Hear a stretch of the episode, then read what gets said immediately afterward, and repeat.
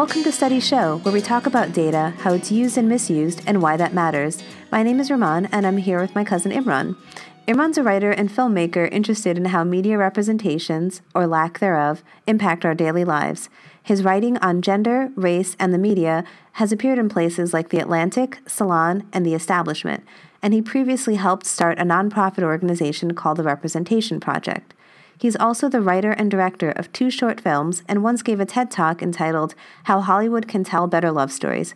Thanks, Rumman. I'm so excited that we're doing this. And uh, it was actually a TEDx talk, I should clarify, so that no one thinks I'm that cool. But uh, so, Rumman, uh, Rumman's passion lies at the intersection of artificial intelligence, data science, and humanity. She comes to data science from a quantitative social science background holds two undergraduate degrees from MIT and a master's in quantitative methods of the social sciences from Columbia University. She's also near completion of her political science PhD from the University of California, San Diego, where she focused on quantitative methods, urban American politics, and applied political theory. So, the intent of the show is to talk about science and studies and how we, we use them in our day to day understanding of the world around us, uh, use or misuse. So, what are scientists talking about? What are their findings? How do we translate these findings into what we do every day? And how can it be misunderstood? So, part of it is to help people understand scientific findings and better draw conclusions from them. Before we get started, I wanted to thank my friend, Dr. Laura Skelly, who has her PhD in integrative neuroscience from the University of Chicago Department of Psychology. She was absolutely vital in helping me understand uh, the work behind the study, but also the context um, and the literature that surrounds it. Like our intro says, you know, we talk about data, how it's used, misused, and why that matters. So today, we're talking about this article that you found, uh, Rumman, that you sent to me in the LA Times. The title of the op ed is The Futility of Gender Neutral Parenting. And uh, the thesis, or kind of the you know, gist of her argument is that gender neutral parenting isn't that great, or it doesn't really have the benefits that people think it does. So today we're going to talk about what her research is, what she's basing that point on, the research she's basing it on, and uh, why that might not be a great idea, or why her like assumptions or kind of conclusions are a bit of a leap to take from that. And for me, the big questions are always whenever people talk about gender neutral parenting or question it or anything about this idea, it's you know how do you how are you defining gender? How are you defining sex? You know, uh, when you say, you know, in the article, she talks a lot about girls' toys, boys' toys, uh, women, men, and I think, uh, you know, there's already an assumption there that I would question. You know, what, what, where you're, where are you coming from? Um, why do you, we believe that there are biological sexes? What, what is the implications of that? And then, you know, I could, we could go into all that, but I wanted to hear your thoughts on uh, when you read the article and, and how it spoke to you? Yeah, so I mean, I think in a lot of these studies, they just focus on biological sex, and I think it's worth a conversation on how problematic that might be to only uh, to focus on building so much, um, so many scientific conclusions and also assumptions based on something like biological sex, and we can talk about how that's really problematic. Uh, so, yeah, Imran, as you mentioned, my focus is on the science um, as a scientist. So, I like to look at studies, how they're structured, the assumptions they're making, but also the dangerous slippery slope. Um, and the, you know, you know, spoiler alert, like my, the point of my thesis here is that just because we are saying that brains may be different, I don't think necessitates the title of this op ed, which is The Futility of Gender Neutral Parenting. I don't think that any of these studies at the end of the day point that gender neutral parenting is futile. Um, she talks a lot about these studies that are about brains and how brains are different, and we'll talk a little bit about what happens when you actually read the study and what the scientists who did the study say. And then from that makes this leap in the last few paragraphs where she talks very anecdotally. And as a scientist, I always have a problem with anecdotes. You know, I know people who said this. That's really great because I may know people who said the opposite. That doesn't mean either one of us is necessarily right. Um, and, you know, at the very bottom, the very last line is that acknowledging inherent sex differences isn't harmful or sexist. Differences don't necessitate one sex being better than the other. Thank you, Deborah. I do appreciate that. Slapping that at the bottom of your article, you know, not great because everyone is going to read your giant, bold, you know, highlighted part that said, quote, an immense body of neuroimaging research has shown brain differences in the sexes. So science has really become a giant game of telephone. Uh, while I think it's really great that mainstream media um, and the average person know more about what scientists talk about, we have to be super cognizant that it really is a giant game of telephone and that the results we come out with can easily, easily be misinterpreted and, you know, meant uh, and applied to something it was never intended for. And to be honest, I think this is a good example. I, I, think it points to some studies that say, hey, there might be differences in brains, and from it somehow arrives at the fact, the quote unquote fact, or the hypothesis that gender neutral parenting is pointless. Even this idea that you can you know what how we define what gender neutral parenting is and whether or not it's even possible i think is is something worth thinking about in terms of like we live in a world that is so gendered that is you know and I know that any parent that I've ever talked to about this concept is usually you know very aware of like even when you're trying to do something like be as neutral as possible there is the reality that the world in which we live in where Donald Trump is on TV and president and you know and all, all that all the stuff that, that we see every day in the media you know, that stuff is going to reach us as children uh, and our children one way or another. You know, we walk down the street, we see ads, we uh, talk to other kids whose parents raise them differently. Um, and so these are all factors for me in, in how we are even starting to define, you know, whether or not someone's attempts are successful or not. And on top of that, the other categories of, you know, how a person identifies, what community communities they live in, you know, uh, you know, education, all that stuff seems to me to to be part of uh, how they how we approach gender. You know, because for instance, I have friends who would say that they're gender neutral parents, but their ideas of what is gendered are different than mine, or are not as for instance, radical as some of my other friends. You know, so to me, those are all really important uh, to discuss in an, in an op-ed like this, where you just kind of throw it all out, Be- because right. most people aren't doing gender neutral parenting to eliminate gender um, 100% from their kids' lives. You know, the, the thing that the article doesn't really contend with is what is the harm in gendered uh, toys, for instance. You know, like why would someone even choose to do something gender neutral? It's not just because you're you're putting people into boxes, but it's the fact that those those toys which we call girls' toys are often le- less about you know, for instance, exploring the world around them than those toys which we or those activities which we associate with boys. You know, boys are often taught to dominate their surroundings. You know, and those are the areas where there's harm in in not challenging the norm because and again to me it seems like most parents are trying to challenge the norm rather than get to a zero sum or like a place where there's no gender because that's not really possible in our world. And then the last thing i'll just say about that is again to go back you know to this idea of you know sex itself, biological sex, and and how we define what a woman is. You know, it's in and of itself very exclusive and there's a lot here that seemed like it was being left out in my opinion so maybe that's a good place to start um, let's talk about this difference so the scientists who did these studies when they talk about gender they talk about biological gender however the application of this study when we're talking about gender neutral parenting is not necessarily about biological gender, right? It is about your social gender, I guess, which is a good way to put it, or your, your psychological gender, right? So, literally, not whether your genitalia is X or Y, but whether the way you quote unquote make in society is male or female. So that that as you point out, that's a problem. Yeah, and, and just to clarify, you're you're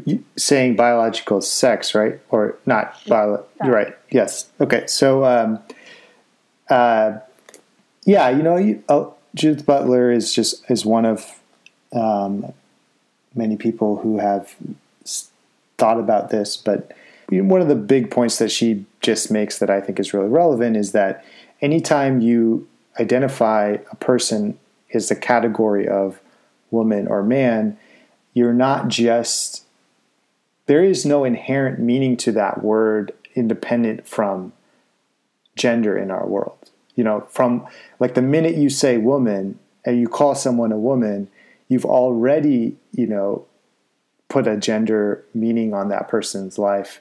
And so that's why it's so tricky to even use words like man or woman, you know, in in in such, uh, especially in ways that where we don't acknowledge this, you know, because, uh, you know, as basically Judith Butler says, you can't say woman without prescribing some unspoken normative requirement. You know, obviously, I'm not a, a scientist in this way, but for me, that would be something that would be very important to start from, you know, considering. But I wonder, you know, as someone who does do uh, research, Rumman, like how would that be accounted for when I know that there's such a history of science and medical practice where there's just there is just the assumption of biological sex, and even more than that, there's long been the, just the assumption that biological sex does just mean gender you know so yeah i mean one problem sometimes in in academia and science in general is things tend to be very siloed. I'm sure there's there are people out there who do excellent studies of these kinds of things, but it doesn't end up translating over into other related fields. Um, I think that's part of the intent of using babies is that presumably they have not been socialized. Uh, however, I would refute that, right? So, you know, unless they are these scientists are raising babies in boxes, uh, these children have already been exposed to things, right? From the day they were born, they were, you know, swaddled in a pink blanket or a blue blanket, right? They were given keys to play with or a tiny stuffed doll to play with, right? Um, even at such a young age, they start at nine months in the study, um, they've already been socialized. They're already given things or even at a very basic level, rewarded for certain actions, right? And more of that rewarding happens later for explicit actions, and they're probably better able to understand um, these actions. But I think this is where you know Judith Butler's work ties in very well, and it's important to understand what the difference is between. You know, we can't just say hand wave and say, okay, um, biological sex is the same as gender done and done, right? Especially because we are using this to talk about gendered toys, which is more of a social construct than a scientific construct. So, you know, that's exactly her point, as you mentioned, is that translation, we just assume that sex is the same as gender, um, and that's the leap we're making. But um, I think it's also worth noting there, there's so in one thing they don't mention, or she doesn't mention in the op ed. Uh, so I was reading, I mean, this is just in the abstract, right? What I found this, I'm just going to read something out of the abstract from the article. It says, okay, stereotypical toy preferences were found for boys and girls in each of the age groups, demonstrating that sex differences in toy preference appear early in development. Fine, that supports what she said. Here's what I found interesting. Both boys and girls showed a trend for an increasing preferences with age for toys stereotyped for boys. And here's where it's really important that we separate sex and like socialization into what gender is. What so that that line, right? Fine when people when they're infants, they like you know uh, I think it's like a pot and a ball first of all, which sound like the most uninteresting toys. Well, the pot sounds like a super. Un- There's more potential of things you can do with the ball than you can do with a pot, right? Uh, you know, throw it, bounce it, whatever. Um, I guess pots you can slam on things. Anyway, but what was interesting is that when they both got older, they showed an increasing preference for boy toys. So what does that mean, right? And and you can come up with both. Uh, you can come with all sorts of hypotheses. Like I want that explored, right? So what is it about boy toys where at the age of I think the oldest was thir- the oldest group was 24 to 32 months. So we're at about 2 years old here. 2 years is is that's you know that is a, an individual aware of their surroundings like watching television and cartoons picking up cues right? Going to the store with their parents um, you know understanding punishment and reward. And you're t- and the things you just read are from the ac- actual study which this woman's op-ed is based on right? Or one of them right. one of those studies yeah. I also think about it's not just like, earlier i was i was talking about how like the world around us is is not ungendered, you know, or gender neutral. But either neither are parents. Like very few very few kids, if any, are being raised by parents who themselves were also raised to be even in pursuit of gender neutral, you know. And so if we take that into account, it's like if you're a you're a baby and and you're to, to parents, um, and again, parents themselves. I wonder if in here they they uh, controlled for parents who of, of the same sex or parents of you know different sex. So, but my point is that you know even if you're raising a, a, a baby in a as much as you can a gender neutral environment, you yourself bring something to the table, right? And you yourself are are coming out from coming into that room from a world where you were just the whole day put all these messages in front of you about how you're supposed to act. Yeah, I mean, a better construct for this study would actually to take uh, households in which children were raised gender neutral and see what their toy preferences were, right? Because that would be the way to erase impact of being raised in a gender and to do that, you have to do all these things like define what a gender neutral household is. Make sure, just because somebody says they're raising their child gender neutral doesn't mean they actually are, right? They may have subconscious things that they do, right? And that not even know, right? Buy blue balls instead of pink ones, right? Um, things like that. So maybe, you know, so yeah, you'd have to define what a gender neutral household is, find households that uh, uh, adhere to these rules and then do the study on their children. That to me would be a more sound scientific study, right? Because you've now done your best to account for um, the gendering that happens, uh, you know, day in and day out from the from the day you're born. And even then, it's never going to be perfect, right? Because you'll have relatives, you'll have grandparents, right? Friends who come over, and I get that. I mean, it's uh, you know, social scientists. I totally understand how horribly messy it is to try to do these things, but you can attempt to account for these things. Um, another thing I will point out is that the N or the number of babies in each study is very small.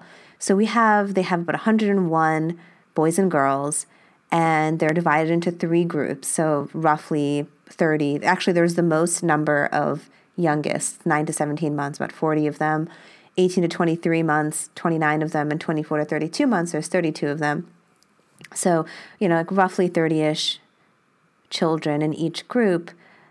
I am, you know, uh, again, I, this is not my field of study, so I don't, you know, I, I, tend to prefer ends that are a lot higher, but I'm a political scientist. We can get ends that are a lot higher. We don't do laboratory studies as much. I would find it very difficult to make broad sweeping generalizations about what toys parents should buy for their children uh, for all of humanity based on an N of 30 babies in one group. So, well, and, and I think that really gets to the heart of how, you know, part of why we wanted to talk about this stuff, even do this podcast. It's because there's there's a way to talk about a study like this that would be a little bit more responsible and present it as here is a study.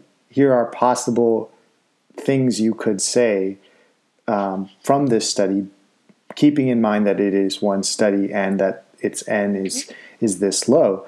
You know, but that's oft, not often how folks in the media or those who get platforms to talk at places like the Los Angeles Times or even you know or wherever they don't often talk about it in that way.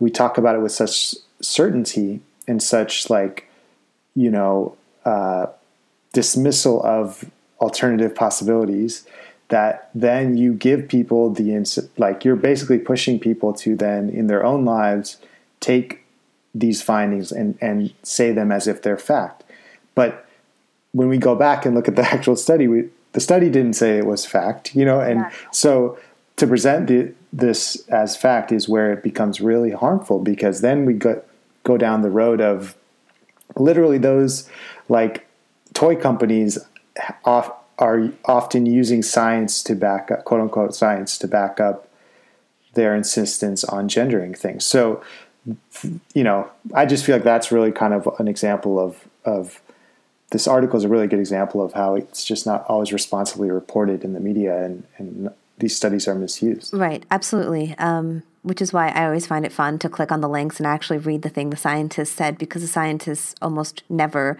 say the things the article said. They're always very, as scientists, we are trained to be very circumspect in what we say, and if anything, downplay our findings quite a bit and say, like, we, you know, you'll hear us using very qualifying words like trending towards, implications that, like, rarely do we speak in these absolute certainties. Here is my conclusion for all of humanity. You know, we don't tend to talk like that.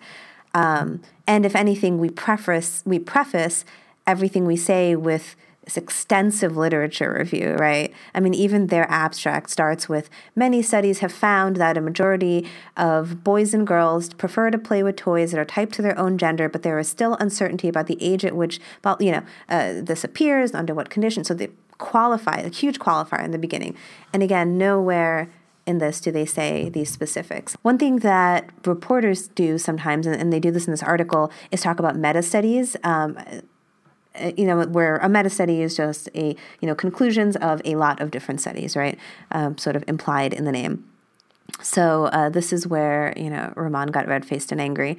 Um, in this, uh, in this uh, piece, she refers to uh, a meta analysis of 126 studies that found that men have larger total brain volumes than women.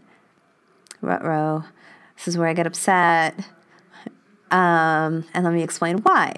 So I click on said meta analysis. Cool, I'm reading what they're, they're they're doing. Frankly, there's a lot of you know terminology for the second half about brain connectivity that I am not familiar with. Um, but this larger brain thing, a I do not see the connection between larger brain size and again her hypothesis or her conclusion or whatever about the futility of gender neutral toys. I don't see why that's related, period. Um, and then this also smacks of, you know, social Darwinism, right? So if we talk about this is where social scientist me comes in. Um, we're down a really dangerous road here where we talk about intelligence and brain size. And yes, I understand that at the end of her article, she has her one line about how, you know, oh, just because we say men's and women's brains are different doesn't mean one's better than the other. Wonderful. We also have, you know, you were talking a lot, Imran, about context and history. We have a huge history of using these things as quote unquote evidence that a particular gender or a particular race was inferior. So, slapping on one line at the end of your article, not great. Um, post, you know, because you're making this connection where there is none.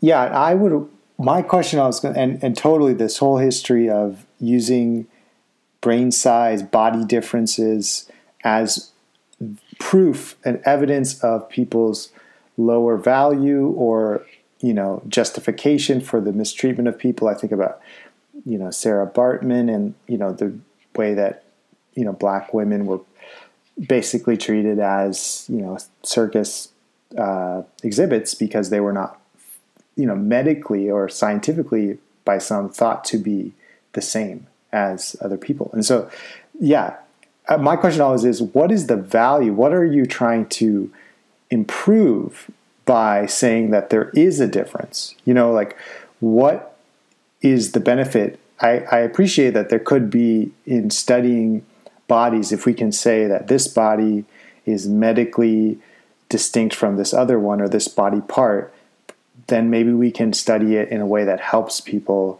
you know, find, you know, unique cures or whatnot for diseases. But in most cases like this, I don't, in an argument where the, the crux is around toys and you know how we parent children and what we tell them why would it be valuable to to emphasize difference you know? And and again you know like there of course people are different you know everybody's different and and we have our own experiences but again it's actually what i find is that these kinds of questions are not actually about difference they're about saying a bunch of people are the same you know? And then a bunch of other people are the same and and and we need that to be true so that we feel like part of that or or that it, it, it because we assign value to it within ourselves or something like that. And anyway yeah so the, to me it's like but but I'm glad you brought up the, the history thing because it is a very dangerous thing. It's not just a, a, a little thing to to say that you know so definitively that this brain that men's brains are bigger and that that means anything you know like to right. to bring that into the conversation right like the problem so isn't wild. saying that they're bigger or they're smaller or this group is from that group it's as you mentioned applying some value judgment to that which we have a, a long history of doing so right you mentioned sarah baartman um, i think about also um, the vilification of jews right during the hitler regime um, they you know, the whole like Aryan ideal, right? Jews and their quote unquote shifty eyes and their their noses, and these things meant something, right? You know, clearly uh, by their logic, it meant that Jews were not trustworthy because they had small shifty eyes, and you could do a measurement of you know nose and the the differences between, and you can arrive at who is a trustworthy person, who is not a trustworthy person. Um, and then you know, again during. Uh, Dar- peers of Darwin's would say women were not as smart as men because our brains were smaller. So, like, and, you know, just ah, trying not to get angry. Um, but you know, it's it's the most basic old. I mean, and it's just so. Anybody who has read any of this, the historical context of a lot of these gendered, sexist, racist, pseudo scientific studies, just you know get so upset in, in when a, a meta analysis like this is used in an article talking about uh, gender norms, right? Or, you know, how we should socialize children. Because again, reading the abstract, the scientists are trying to be more responsible in saying that, quote, together these results suggest candidate regions for investigating the asymmetric effect that sex has on the developing brain and for understanding sex based neurological and psychiatric conditions. So, what their intent is, is not to provide some sort of value judgment, but it's to say if you have, let's say, uh, an autistic boy and an autistic girl, might the differences in the way our brains are wired help them somehow? You know, again, they're not making judgments on, you know, gender neutral toys or something like that. They're they're they're approaching it in a very scientific, like how can we help these children or you know these adults who have um, neurological and psychiatric conditions, which is worlds apart from then arriving at this conclusion of don't bother trying to not give your little girl a princess dress. She's going to want one anyway right? I hear it so often in arguments where the argument will often devolve into well men and women are just different. Or they'll the argument will often you know i heard um, I, I took issue with even many of the the messages that were at the Women's March, but part of the thing that was happening was that people would, were seeing it as men, like people like Piers Morgan, who I shouldn't listen to ever, but you know, we're seeing it. The minute they see Women's March, they say that isn't about me because I am a man, and that those people over there are women and we're different and anything that helps them couldn't help me or or you know and just stuff like that. Piers morgan is the guy who's made this many versions of this argument many times in his career which is that men and women are fundamentally different and that means something. And that means something about how we should be treated and what opportunities we should have. And that's why these kinds of arguments where we want to say that so definitively without really being very thoughtful about what we're saying is to me very scary. Um, and, and to illustrate this game of telephone, right? Um, the study that was published about it um, leads to an article in the Daily Mail that goes, "Men really do have bigger brains." Right. Exactly. it, it just seems like in this moment we those people who have access to the research, who have the education, have been given the privilege of like understanding this stuff and like can read these things and write about them. I feel like there's so much more responsibility uh, on those people to to try harder, you know, and like uh, to make it clear for people that mm-hmm. you know how these things work and. Uh, you know, and of course, I, I, I do want to say, like, obviously, science itself and, and research is can be biased, you know, and that's why things like meta analysis are often sway people more because it's it's the implications that bias has been resolved more correctly. But I, I still think about how we live in systems which are themselves so biased. So, like, you know, the majority of of Congress is white men, but so they're you know obviously that's not the same as a study, but my point being is that you know even within science, the scientific community and, and academia, there there's still should be a recognition of bias. So like that's another thing I kept thinking when I read this was like did men do all these studies or like who like what is the history of this research and who was doing that research and then when people base their research on that history do they and I'm sure they do, but do they contend with that bias? You know. Mm-hmm. Mm-hmm. Yeah, I mean, I, and this sort of goes back to the da- I think the dangerous part of it is what we're talking about with the the social Darwinism, like a lot of the the Darwin's peers talking about you know whole eugenics movements and things like that. Is they use these to justify their assumptions, right? So they did sort of the opposite of the scientific method, which they come in saying, well, we know women aren't as smart as men. Well, now we just have to biologically prove it, you know? So they, they're coming in with these, we know that black people aren't actually people, so now we have to go and prove it. You know, uh, they're coming in with these assumptions, and then they're trying to prove their assumptions, right? And maybe they may or may not have explicitly thought those, said those things, but that is inherent in because they're already coming in assuming there is a difference, right? Um, not even questioning that maybe there wouldn't be a difference. Um, so then, so agreed. You know, it, because some of these things like preference are things that are possibly difficult to measure, right? How do we know if a nine month old baby prefers thing A over thing B? Is it whether or not they reached for it? Maybe the light fell on it differently. Maybe they just liked shiny things. You know, maybe they just like round things, right? Um, can't really ask the nine month old, right? Um, so even if you're measuring a preference for something, operationalizing that and saying that girls liked this and boys liked that can also be problematic and as you mentioned driven by our base uh, assumptions and our biases that we have sort of inherently within us right? Um, maybe little girls and little boys act differently um, maybe little girls are more gregarious and louder and they're just grabbing all the toys. Maybe little boys a little, you know, some little boys are a little more timid and, you know, they're not reaching for either toy. And then, you know, the, the um, person administering, it's like, pick a toy, pick a toy, and is un, like, you know, subconsciously leaning towards the boy's toy. A good parallel I can make is, you know, in, in surveys, um, how your survey administrator speaks, whether or not your survey administrator is male or female, the inflection you put on the question. Would Hillary Clinton be a good president? Would Hillary Clinton be a good president? Would Hillary Clinton be a good president? Those three, the way I said those three questions will get totally different answers. Um, these things matter when human beings are, are doing other doing things with other human beings, and you know we are scientists, but we're still people. That that's a really good point because I, I I don't want to quote a study I can't name right now, but I, I remember a particular study around uh, the performance of African American boys on standardized tests when based how it would change if they were asked what their race was first or their gender.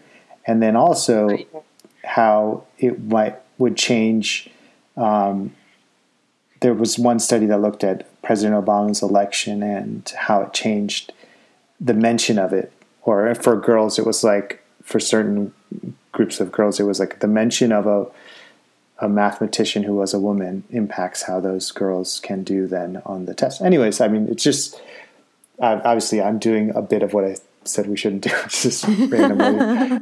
no, but I mean, but but you're right. I mean, it's in in survey analysis world we call it priming.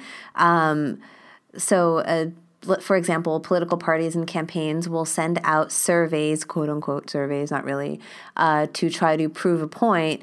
And it'll start off by asking you, you know, um, are you in a happy, committed relationship? Do you love your partner? Do you have children?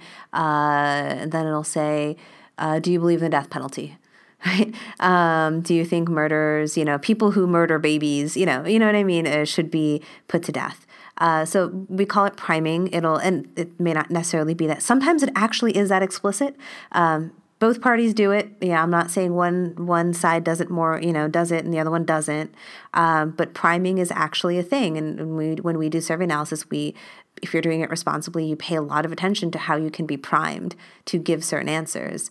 Um, and you know, you gave a really good well, example. And, and and the point here is that the world that we live in is priming us in terms of gender, and it's an impossible sort of uh, thing to avoid, like we mentioned before. So even those babies, um, I would just always wonder. I mean, unless you're raising a baby in a box, like there's really no way uh, you can. And you and, yourself were raised in a box. yeah, and you yourself were raised in the box. Um, but you know, yes, like social science is inherently messy, and we can fall, uh, you know, fall down a rabbit hole. But you know, there there is sort of the the responsible things. There are the things you can control and things you can't control, right? Um, and I feel like some of these studies don't even control for the things you can control, right? So the meta analysis of brains, uh, the studies that they're talking about make no mention of whether or not that they whether or not they controlled for body size. Really easy thing to do, right? Yes, you cannot raise a baby in a box. You cannot raise all these scientists in a box, right? Impossible.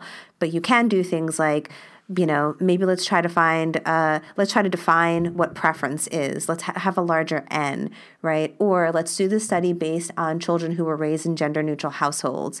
Um, by defining gender neutral households, explicitly talking about that, recruiting these families and doing the study on that, because there's, there's such a heavy implication to what they're saying here uh, that it's the onus is on the scientist and also on the people reporting on the science to make sure that everything was done properly. The last thing I wanted to say about kind of why this, you know, is, is so important. You were saying about the misuse of words and such, and and I'm thinking also back to we were talking about Judith Butler earlier and her, you know, thoughts on how the minute you name something uh, women or man, uh, you've already associated a bunch of things with it. And uh, this came up recently uh, during the Women's March when there was a broad assumption being made, and, and a lot of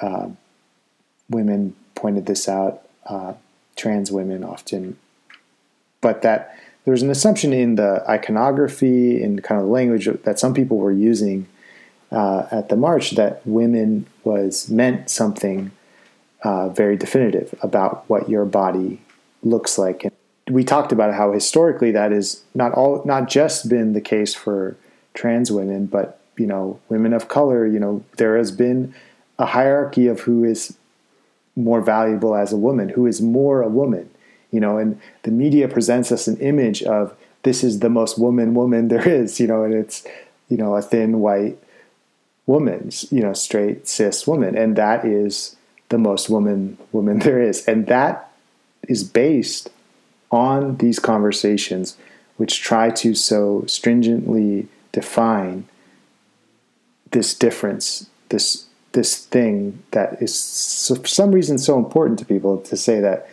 this is a man and this is a woman. And I, to me, I'm always going to come back to questioning why we want to do that so much, and especially in the context of op-eds like this, which don't really def- give us a good reason for wanting to do that, you know, but rather they seem to be intended to maintain things as they are, to maintain gender norms, and, and to keep things separate and keep people really uh, at different levels of power. You know, so it, it, it really only to me serves patriarchy and, and all these other systems of power when we try to make these statements so definitive and, and try to separate people based on their bodies. Awesome. So, all right. So I think this is the end of our, our show, and I'm so excited that we did it. Yeah, and I'll just say, I always feel like I get smarter just listening to you talk. So I appreciate that you're here because, as you saw earlier, if you weren't here, I would just randomly cite random studies and but uh, but but but we all fall into this trap right? We'll be like oh i read this paper and it like or but it's not like we never actually read the study right? It's really rare. We read uh, someone's article about the study. And and that's why like i refer to this game of telephone and that's so vital that we don't like we preserve the information that's important at every step of this game of telephone because it is incredibly rare. And honestly unless you're an academic you probably don't even have access to half of these articles. Um, you probably don't read the article itself. You probably read someone's interpretation of it right? Or you know so who is that person writing the article? Are they doing it justice?